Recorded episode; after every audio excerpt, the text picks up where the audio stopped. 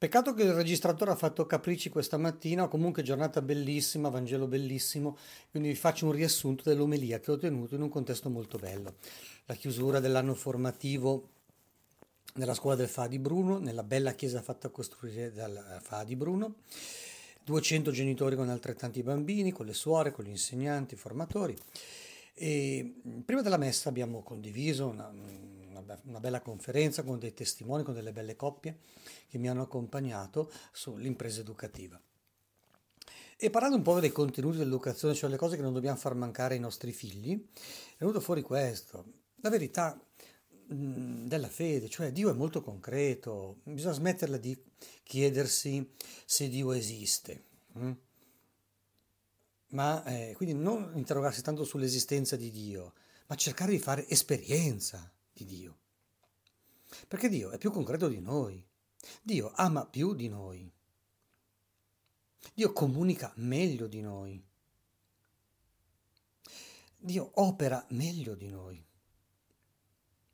E allora già nella conferenza vi facevo notare questo, che guardate un po' come Dio non contraddice la sua creazione, la sua stessa natura, eh, di uno che ama infinitamente e che crea un mondo in particolare la famiglia umana fatta a sua immagine e somiglianza.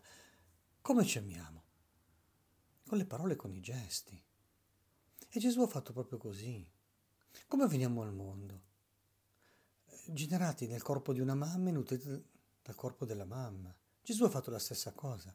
Ci genera col suo corpo, è col mistero pasquale, è col battesimo e ci nutre col suo corpo, è con l'Eucaristia, è con, la comunione. Mm? Concretezza di Dio. Oppure guardiamo proprio come noi ci amiamo con gesti e parole e infatti nel gesto culmine della vita cristiana che è proprio la messa c'è una prima parte che è la liturgia della parola dove Gesù si offre come parola e poi c'è la liturgia eucaristica dove Gesù offre il suo corpo e il suo sangue. Dio è concreto, è concretissimo, più concreto di noi. Noi si nasce e si muore, lui invece è eterno.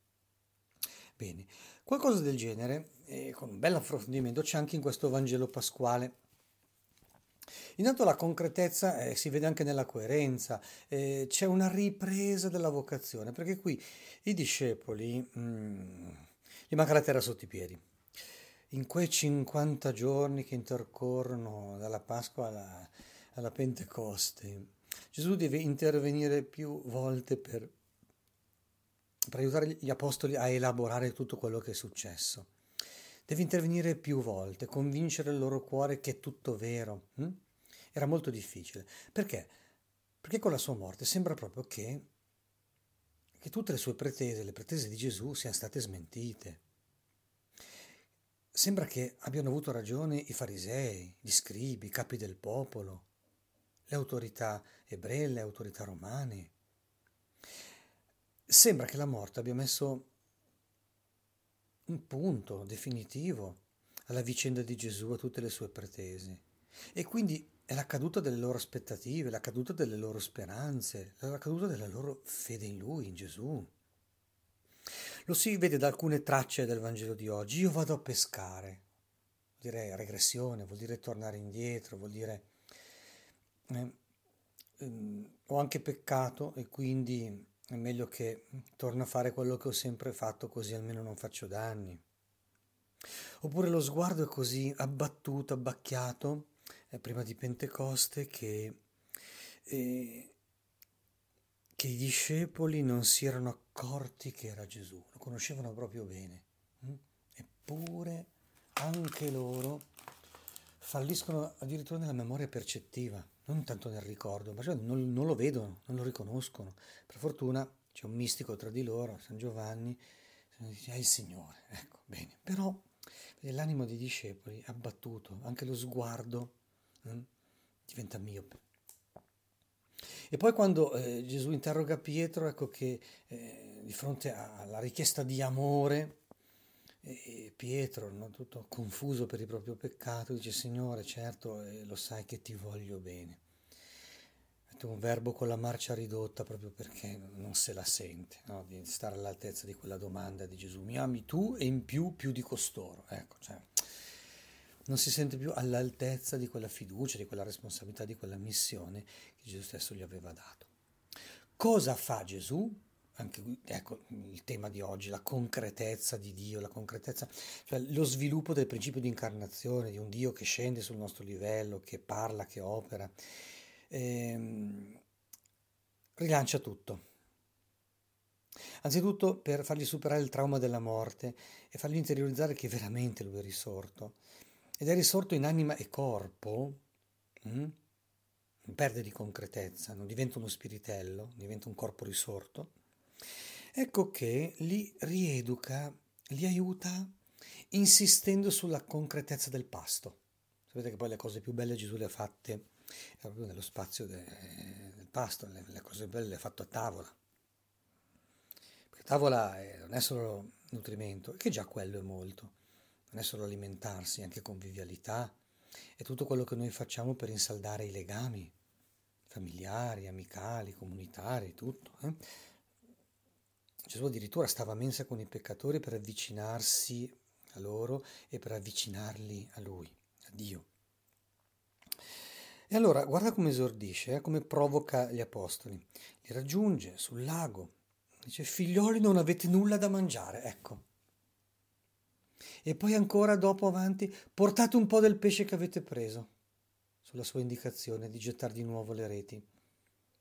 Quasi a fargli riprendere, guardate che era tutto vero quello che vi è capitato da quando ci siamo conosciuti. Ci siamo conosciuti nella pesca miracolosa e adesso vi faccio fare di nuovo quell'esperienza come per dire, voi vivete la smentita delle mie pretese, io invece vi voglio dare la conferma di quello che vi ho detto, di quello che sono stato, di quello che avete creduto e sperato. Ecco, la morte non è l'ultima parola, è la vita l'ultima parola. E quindi avete portato un po' del pesce preso, poi infine venite a mangiare. E di nuovo, tra l'altro, il segno della sovrabbondanza, 153 grossi pesci e la rete neanche si squarciò. Di nuovo, appunto, è il segno tipico di Dio, la sovrabbondanza. Vedete, quindi gesti, gesti che eh, coinvolgono il corpo, la corporeità. D'altra parte le parole, che parole sono? E sono parole di salvezza, sono parole incoraggianti, sono parole che rilanciano, sono parole di perdono. Eh? Dopo ogni dono, quando il, quando il dono è smentito, quando il dono è ferito, quando il dono non è riconosciuto, quando un dono non è onorato, cosa si può fare lì? Si rimane abbattuti? È finita? Ecco, eh, no, Dio, in questo si vede la sua onnipotenza, appunto nel perdono. Dopo ogni dono c'è il perdono un dono al di là, cioè delle nostre migliori aspettative. E allora ecco che di fronte a Pietro, che è pentito per il suo tradimento, e non dobbiamo pensare solo a Pietro, un po' tutti gli apostoli sono confusi da questo punto di vista, intimoriti, gli rilancia l'amore, gli rilancia la missione. Mi ami tu più di costoro poi prenditi cura dei miei agnelli. Lo rilancia. Perché è proprio questo il perdono. Il perdono non è dimenticare quello che è stato, è credere nella relazione, rilanciare la relazione, rinnovare la relazione con l'altro, mettere di nuovo l'altro di fronte a sé, non cancellare l'altro definitivamente, non puntare alla condanna, ma puntare alla salvezza. E vedete come, eh, come sul gesto del, dei pesci, eh? come sul gesto del pesce arrostito eh, Gesù insiste proprio perché vede l'incredulità degli apostoli.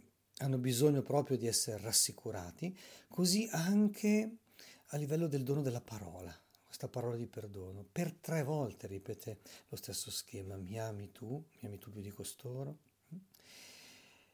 E per tre volte gli dice, pasci i miei agnelli proprio perché Pietro si convinca che questa è proprio la volontà del Signore, eh? rilanciare il rapporto con Lui, rilanciare, rilanciarlo in termini di amore e anche in termini di missione. E dunque preghiamo, no? Signore, facci, aumenta la nostra fede, fa che crediamo veramente alla tua concretezza, Dio che veramente si è incarnato. E ripetici sempre tutte quelle parole che ci fanno più bene, che ci consolano, che ci confortano, che fanno vedere che tu non hai smesso di, di puntare su di noi per portare, portare il, regno, il regno di Dio a tutti i cuori. Signore, aumenta la nostra fede.